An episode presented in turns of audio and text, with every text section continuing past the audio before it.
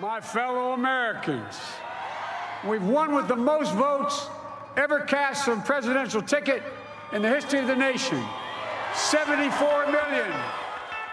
Hello, everyone, and welcome to the Campaign Podcast, where we chat about advertising, media, and marketing.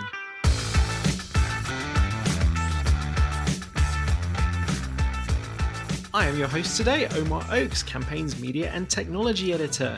And that voice you just heard was, of course, Joe Biden, the next president of the United States. It's a huge week of news for the ad industry not least because major brands are about to unleash Christmas ads, or because we may be really about to get a vaccine within weeks, which we're definitely not getting overly excited about. Uh, hashtag super excited, hashtag WFH sucks. In today's episode, we're going to be talking about what the end of Trump means and what the new American regime means for trust in the media, what it means for our industry's creative culture and what the Democrats being in charge could mean for big tech. We also delve into the November issue of Campaign, which includes an interview with Sir Martin Sorrell and our Faces to Watch feature, which has taken on a special significance with the pandemic this year. But first, joining me today is Campaign's UK editor in chief, Gideon Spanier. Hello. Um, Gideon, we've just published the November issue of Campaign, and we'll come on to that. Um, but first, I wanted to ask where were you when you heard the news on Saturday that Donald Trump was no longer going to be US president? Joe Biden has won the American presidential election. NBC News now projects that Joe Biden has won the Keystone State, Pennsylvania, and its 20 electoral votes. And now project that former Vice President Joe Biden will win Pennsylvania and Nevada, putting him over the 270 electoral votes he needs to become the 46th president of the United States. So I was at home, and I think actually my daughter, who was a teenager, was very excited, and so she told me first that Biden had won. And I've got a brother and his family who live in California, and we do a regular Zoom call at five o'clock UK time. So that was around uh, 9 a.m. in Los Angeles. And that was um, great. So we got to share it with them, and they, I have to tell you, were rooting for Biden. So it was a happy result. Ah, sounds like it. Um, uh, well, who better to give the view from America than our very own US editor, making her debut on the campaign podcast, Alison Weissbrot. Alison, how are you? Um, where does the podcast find you today? And where were you when Joseph Robinette, this is middle name, Biden, was declared by the media to have won? I didn't know that was what the R stood for. um, oh yeah. Hi, I am I am currently in New York, um, in the suburbs of New York City, and when I found out that Biden won, this is going to make me sound a lot fancier than I really am, but I was in the Hamptons for the weekend, um, enjoying a little bit of a getaway. So I was actually standing on the beach, and it was a it was a nice moment. Uh, well, um, uh, everyone's having a nice moment over the weekend. Um, I, I actually stayed up. I had a holiday on the Wednesday afterwards, but I actually stayed up on the Tuesday evening to watch the election results, and it turned out to be a huge waste of time because we didn't even know the result until Saturday. So, um, but I still enjoyed it anyway. CNN, it was a hypnotic watch. Um, but yes, after a long and protracted affair, uh, Joseph Robinette Biden has beaten Donald Trump and has been elected as the 46th president of the US. Uh, Donald Trump is actually the first one term president since the 1990s, uh, since George H.W. Bush.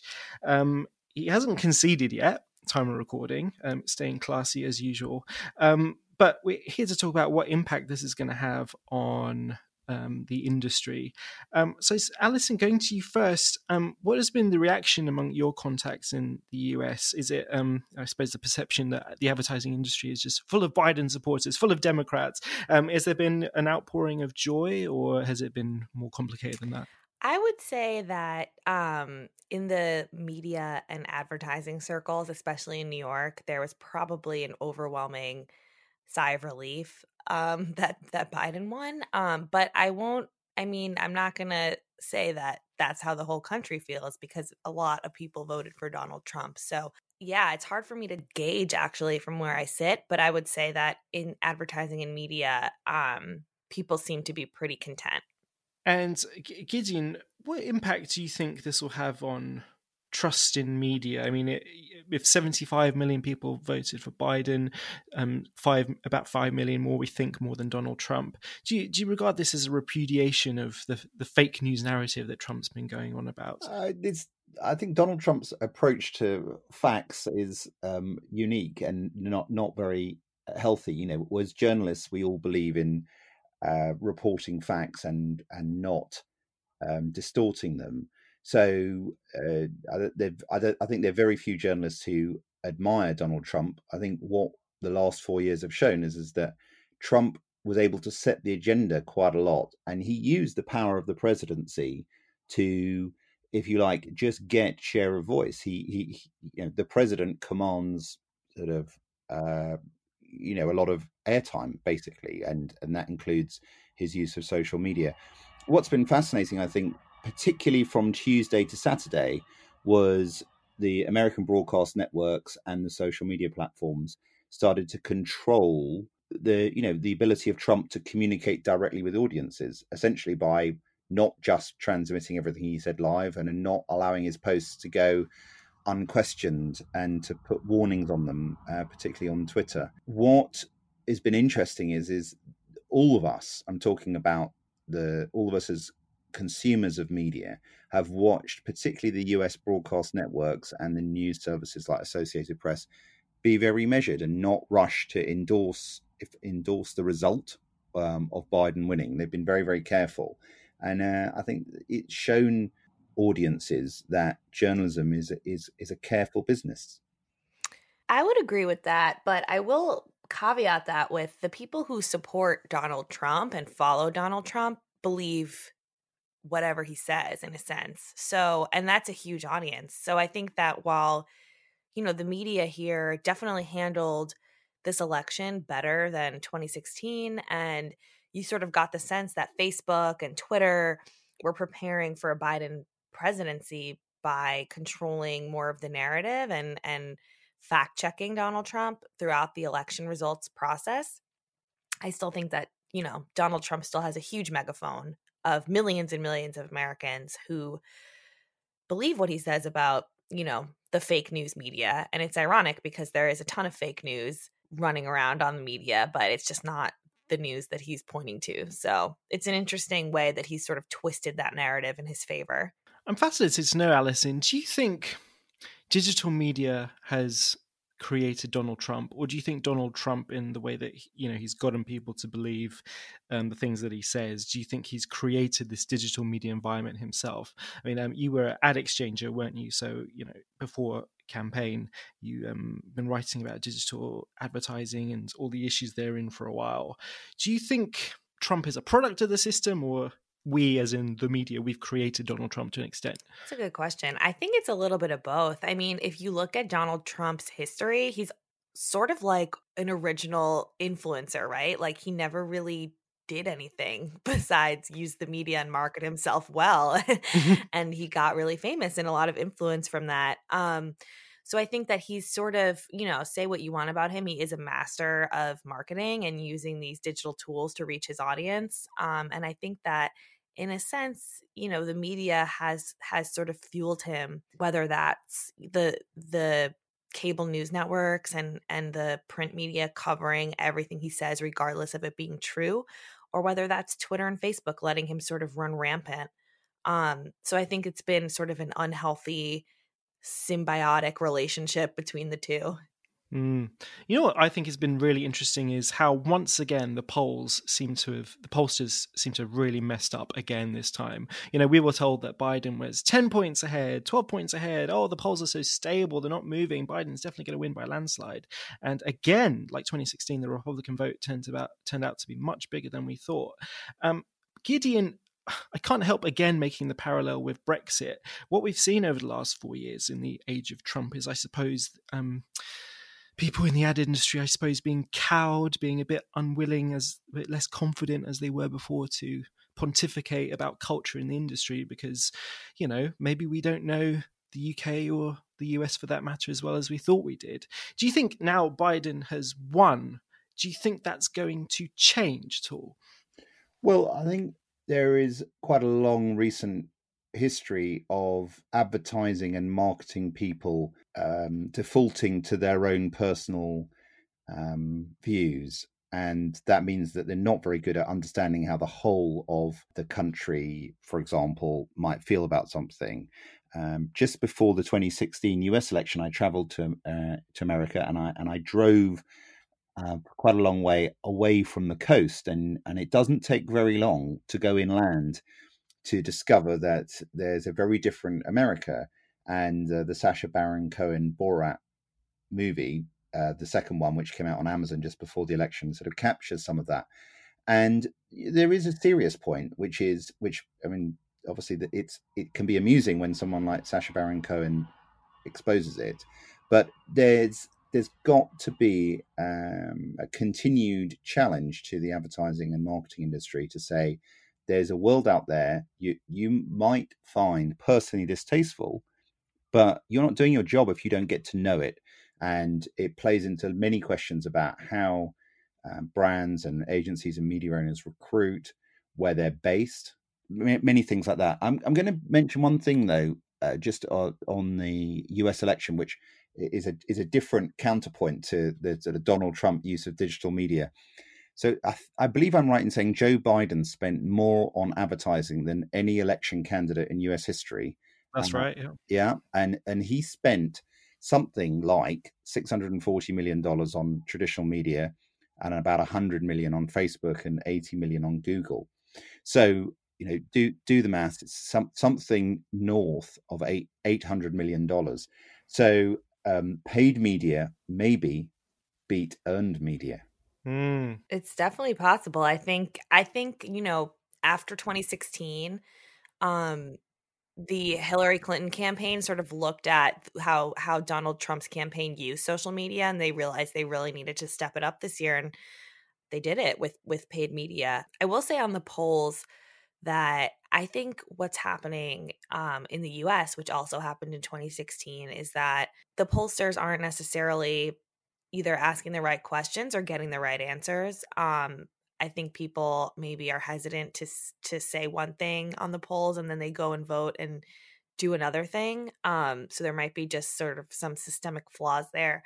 But I also think that um, you know Gideon's point about driving away from the coast and seeing a very different America is is extremely true. And I think a lot of times that different view, that nuanced view of the American population, whether that's very conservative people who live in rural areas or whether that's you saw what happened to Joe Biden in Miami, where he only won half of the county, and everyone sort of assumed that, you know, Latinos are going to vote for Joe Biden because they're Democratic. But Latinos aren't just one group of people, there's many, many, many nuanced cultures in there. And I think that advertisers could learn a really important lesson from what happened down there in the election and be more nuanced in how they talk to these different groups of people and not just sort of bucket everyone together.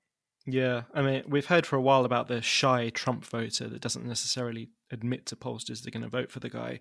Um, but I also heard another theory after the election last week saying that it's not that people are shy about voting for Donald Trump, it's just they don't trust pollsters. Um, there's a very high correlation between people who don't trust social institutions and people that vote for someone like Donald Trump. And, you know, I don't suppose these people even pick up the phone or answer the door when a pollster comes knocking or ringing.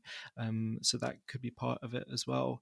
Um, do you think, Alison, particularly talking about digital media and Gideon, you know, we're always fascinated in the UK by how much is spent on US elections. Um, and Gideon made the point about um, digital advertising. Um, how could or would a Biden presidency, Alison, be different from Donald Trump in respect to issues like antitrust or regulating big tech? Yeah, it's it's a really interesting question because I think typically in America the Republicans have sort of been the party of big business, small government, and the Democrats are the other way around, but there's sort of been this, you know, repudiation of of big tech under Donald Trump because he thinks or his supporters feel that these platforms silence conservative voices. Um so it's it's like this odd singular bipartisan issue that Democrats and Republicans both feel strongly about. However, um, Joe Biden hasn't really made a clear policy agenda or indicated how he wants to handle antitrust. Um, I have a feeling that he wants to deal with the misinformation issues on these big platforms and um, it is sort of a more of a democratic policy agenda to essentially break up monopolies but we're still waiting for for, for a clear policy from him and and at the same time Obama had a very very good relationship with big tech. Granted that was before the 2016 election so we'll see whether he continues to pursue that sort of friendly relationship with these companies um or if his progressive party wants to pursue more antitrust regulation and I think a lot of it depends on what happens in the Senate in Georgia. Um, I'm not sure if you guys know in the UK there's going to be a runoff election in Georgia, which is sort of a they're they're re- redoing the race almost for the Senate, and that could have the chance to flip the Senate either Democratic or Republican, and that could sort of shape how a lot of laws get passed and and how easy it is for for Biden to pass laws that fit with his agenda. So TBD, but I think there will still be um I think that the that Biden will continue forward with some of these bipartisan antitrust investigations that are happening. Yes, I think um, the the Senate question is extremely important. I think you actually saw after the election that um, the stock price, the, the stock market reacted incredibly positively um, to the election news. But I don't think that was because of Biden. I think it was because I, I, was actually clear that the Republicans might hold on to the Senate. So it looked like there wasn't going to be regulation of big tech, and tech has created so much of the shareholder value um, that we've seen um, this year. Um, and Gideon, finally, with respect to the UK, how you think regulation of the advertising industry will change, if at all, now that Biden is going to be the US president? Um, I'm going to plead ignorance on this, but the the one thing I'll say is that Biden is very experienced, having come uh, through as vice president and as a senator, and so I suspect that whatever will, will happen will not be uh, so knee jerk as the approach, for example, to TikTok ownership in the US. So I, I'm afraid the record of the last, you know, 10 plus years has been a failure to properly regulate the large tech companies and their you know uh, dominance of the advertising uh, ecosystem and and generally of business but i'm not holding my breath that for for all the reasons that alison and you have raised i'm not holding my breath that there's going to be a big change uh, yes, I suspect you're right. And Gideon, you actually um, worked for CNN uh, not so long ago, did you? And I was wondering what you thought of. Um, there was a lot of love for their election coverage as people were transfixed by Maps and John King and all the rest of it. Yeah, so I started my career in London at, at CNN, and it was it was actually quite a long time ago, but it was a great experience. And I mean, TV news when when when there's a big unfolding story, uh, you're watching history in the making. It's when the TV news um, networks sort of come into their own, and and it's strange in a way because the B, you know, and the BBC is important in the UK, and there's a strong culture of radio as well. So 24 hour TV news just does not have the same drama and compelling um, sort of attraction as as it does in America. And this, I think CNN coverage was pretty good, and you, you certainly got that sense that all of the networks were being very measured. I can make a confession, which is I spent most of the time watching Fox. Really? And one, one of the most fascinating things was to see the, the Fox coverage, which uh, lots of people know was very pro Trump in the past and very anti Hillary Clinton. Uh, it absolutely, the, the Fox was calling Arizona in particular early and correctly, I believe. And there was a sense that they were happy to talk about President elect Biden. And that was very important language. And everyone knows that in Trump's pomp, then people were watching Fox almost because it played, it, it helped, Fox helped sort of set the agenda in the White House. Rupert Murdoch has turned against Trump and he's just probably worked out that the the American public were not were, were going for Biden. Um, it was been really interesting to watch, and I will uh, say one more thing, even before Alison steps in, which is. I, because I was watching, for those who are interested to know, uh, through the Fox News website, because it's not no longer on the um, sort of on U, UK television. The the adverts there were an amazing number of healthcare adverts, and it reminded me healthcare has done very well in the pandemic for obvious and important reasons. Yeah, yeah. But there's a lot of healthcare advertising on American television, and there there isn't so much on the UK TV. There's a lot of healthcare and pharma advertising, and I think in particular older demographics watch Fox News and cable news, so that's why you see a lot of it particularly on those channels. Um yeah, I would say on on your point about 24-hour cable news, um I agree that it's a little bit um you know, it's going to be interesting to see how these news networks and also, you know, publications like the New York Times and Washington Post um, do after Trump is out of office because he's, you know, you've heard about the Trump bump. Like he's provided a lot of engagement with news content. And it will be very, very interesting to see what happens when we go back to a little bit more of a, shall we say, pleasantly boring presidential administration. Um, yeah, I, I wouldn't be surprised on the point of of Rupert Murdoch turning against Trump. Uh, there are some rumors going around that you know Trump's next move will be to start his own media company that would obviously directly compete with Fox News. So that will be a really interesting space to watch. You know what happens with with Fox News and what Trump does ah, next. Oh, that's not really going to happen, is it? Do you think? I don't know. Anything can happen. Is what I've learned from this year. That's not going to really happen, Alice. I wouldn't be surprised. I mean, I can you imagine what it starts, it, what it takes to start a media company? And Donald Trump, he's he's never he's has there been a successful business that he's ever launched? No. well, I'd say being elected president, yeah, being elected president of the United States is, would, would, you'd have to say was uh, about as successful a campaign as you can get by you know in 2016. He'll always have the apprentice. Uh, yes.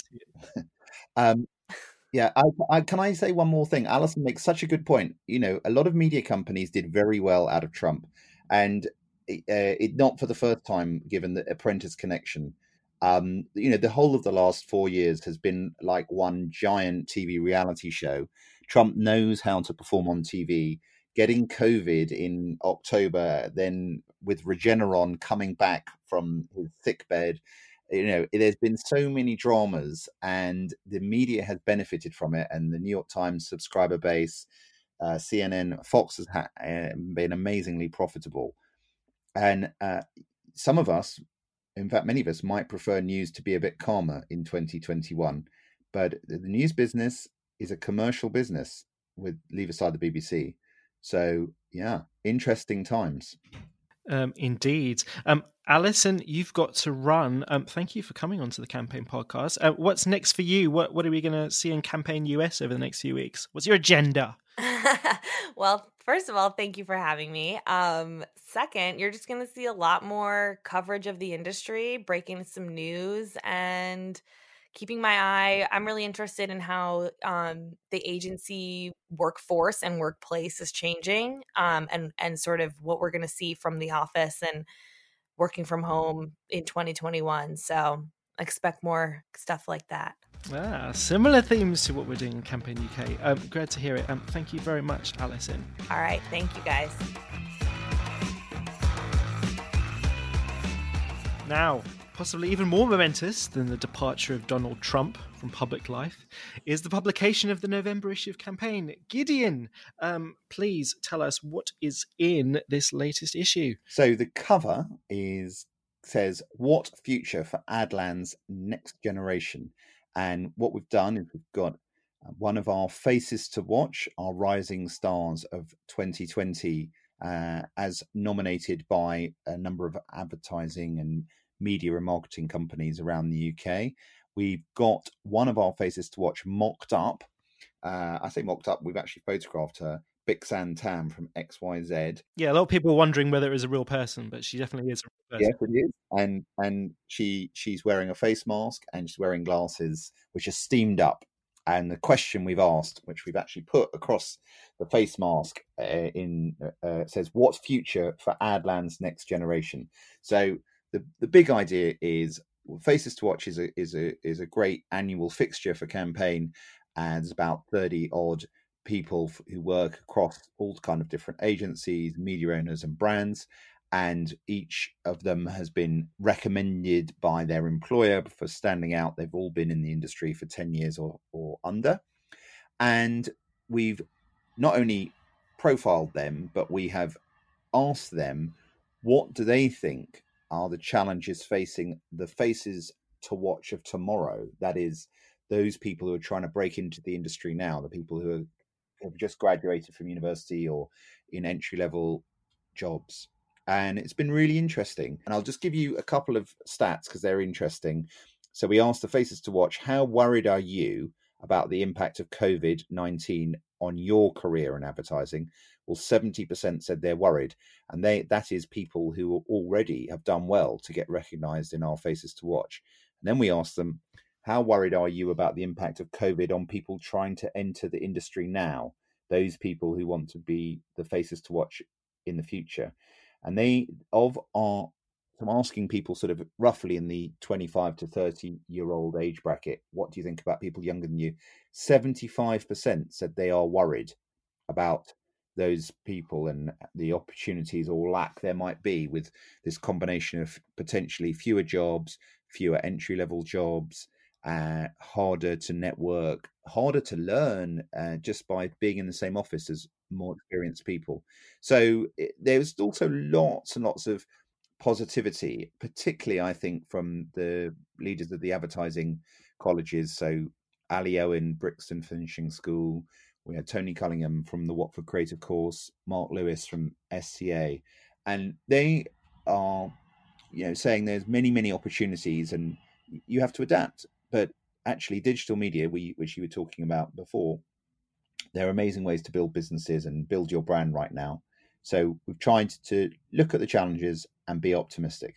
It's a really interesting idea to ask the faces to watch what their advice is for the next generation, um, because there is this particular issue, isn't there, about young people and how the pandemic is affecting them and their careers and their ability. Um, I, I, I, do often lament, um, you know, lots of people talking about how wonderful it is and how efficient we can be when working from home. It's a it's a very senior management point of view, isn't it? Um, when you know you might live in a kind of comfortable house you might be confident and learned in your career where you have the ability to do that. But you know if you're just starting out you're kind of learning from other people and seeing what happens and you want to network and be sociable at work and this whole pandemic situation just does not suit them at all. Um, so i'm really glad that you asked that question. But moving on from the next generation um, you actually interviewed someone um, who i think would struggle to be part of that particular um, contingent, and that is the man himself, Sir Martin Sorrell. What did Sir Martin talk to you about? So we have spoken to Martin Sorrell because he founded a business, S4 Capital, two years ago when he got turfed out or exited, however you like to describe it, WPP. He'd been at WPP for over 30 years. He left under a cloud, but he bounced back because he set up this new business. Uh, and actually, talking about youth, uh, he styled it a new era marketing services business and focused exclusively on digital media. He put in something like 40 million pounds of his own money. He keeps uh, acquiring businesses, although he merges them with S4 Capital.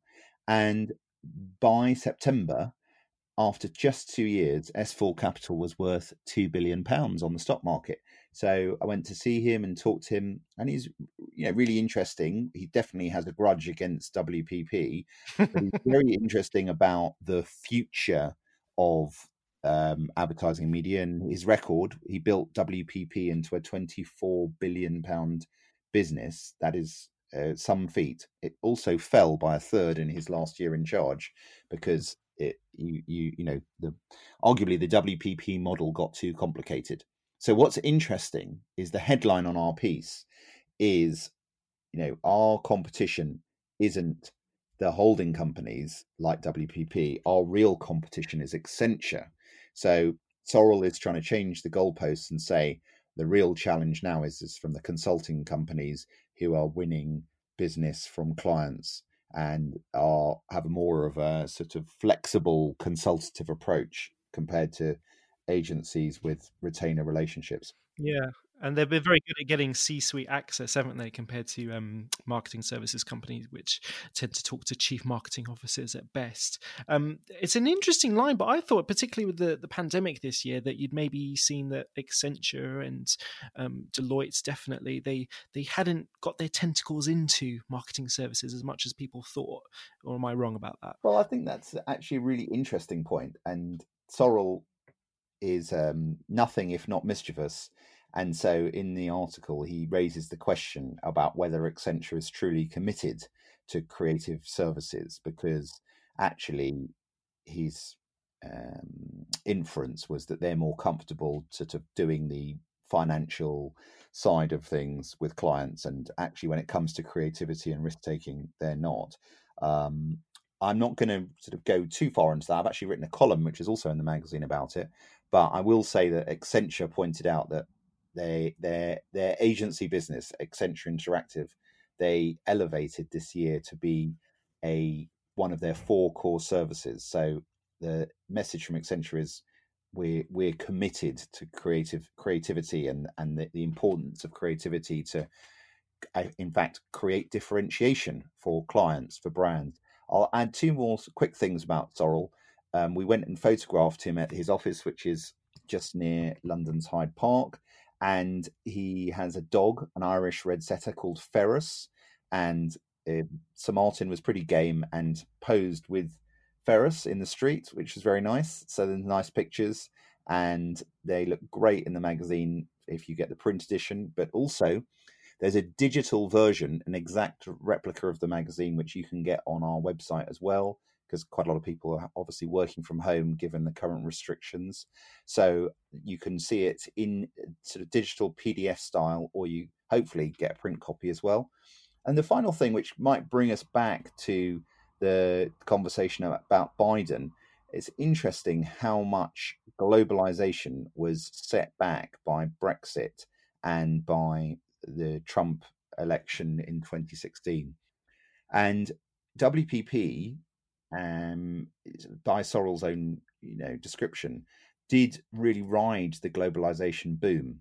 Now Sorrell says S4 Capital is about the technology boom, and um, there's no doubt he's right about that. But Biden does represent a swing back to globalization, which there's no question has benefited advertising and marketing services in a sort of borderless world. So uh, it's, it's going to be an interesting next step for what could happen if a, vaccine really kicks in in 2021 and if the US becomes a bit more pro international trade. Uh, yes, um, lots that remain to be seen. Um, yeah, it's a, it's a, really good issue. Really proud of it. And um, we've also got a really um, interesting interview with Natalie Cummins, the chief executive of Zenith, uh, which our UK editor Maisie McCabe has done. Um, we've also got something on comedy in the pandemic, which I haven't read yet, which looks really good, um, and tackling bullying, which we've covered before on the campaign podcast, which is a really important issue. Thank you, Gideon. Really interesting chat. Thanks as always for coming on to the campaign podcast. Uh, what's next for you? What are you doing for the rest of this week? Well, the big thing we're planning for is the annual, which is our retrospective of the year, and that will be out in December. And just as the November issue is out right now, the December issue needs um, a lot of work, and it's been an epic year, and it's been really exciting and interesting to um, start looking back on it. We haven't finished looking back on it. You know, that's something we're trying to do right now. The news about the vaccine, which came out on Monday, or the potential vaccine, is super interesting. And I should say also, we don't forget our day job, that is daily online news. And this is the week of the John Lewis advert, Tesco Christmas advert coming as well. So there's tons to be going on with. It's a, you know, this is always an exciting time of year and of course, with Biden and the pandemic, it's just made more interesting and, frankly, more unpredictable. Yes, and as anyone knows in this industry, as soon as Halloween is over, it's Christmas ad seasons, and you can see in your ad breaks it's full of Christmas ads already, and we'll be getting into those on campaignlive.co.uk and the podcast. We'll be looking at all the ads. Um, but for now, thank you so much, Gideon, and to Alison, our US editor, for joining me, and thanks to Campaign's Ben Londesborough for editing and co-producing this podcast. Remember, listener, you can get all the latest industry stories and see the UK's latest ad campaigns. Many of them will be Christmas ads on campaignlive.co.uk. Um, until then, please stay safe wherever you are, and we'll catch you next time. Bye bye.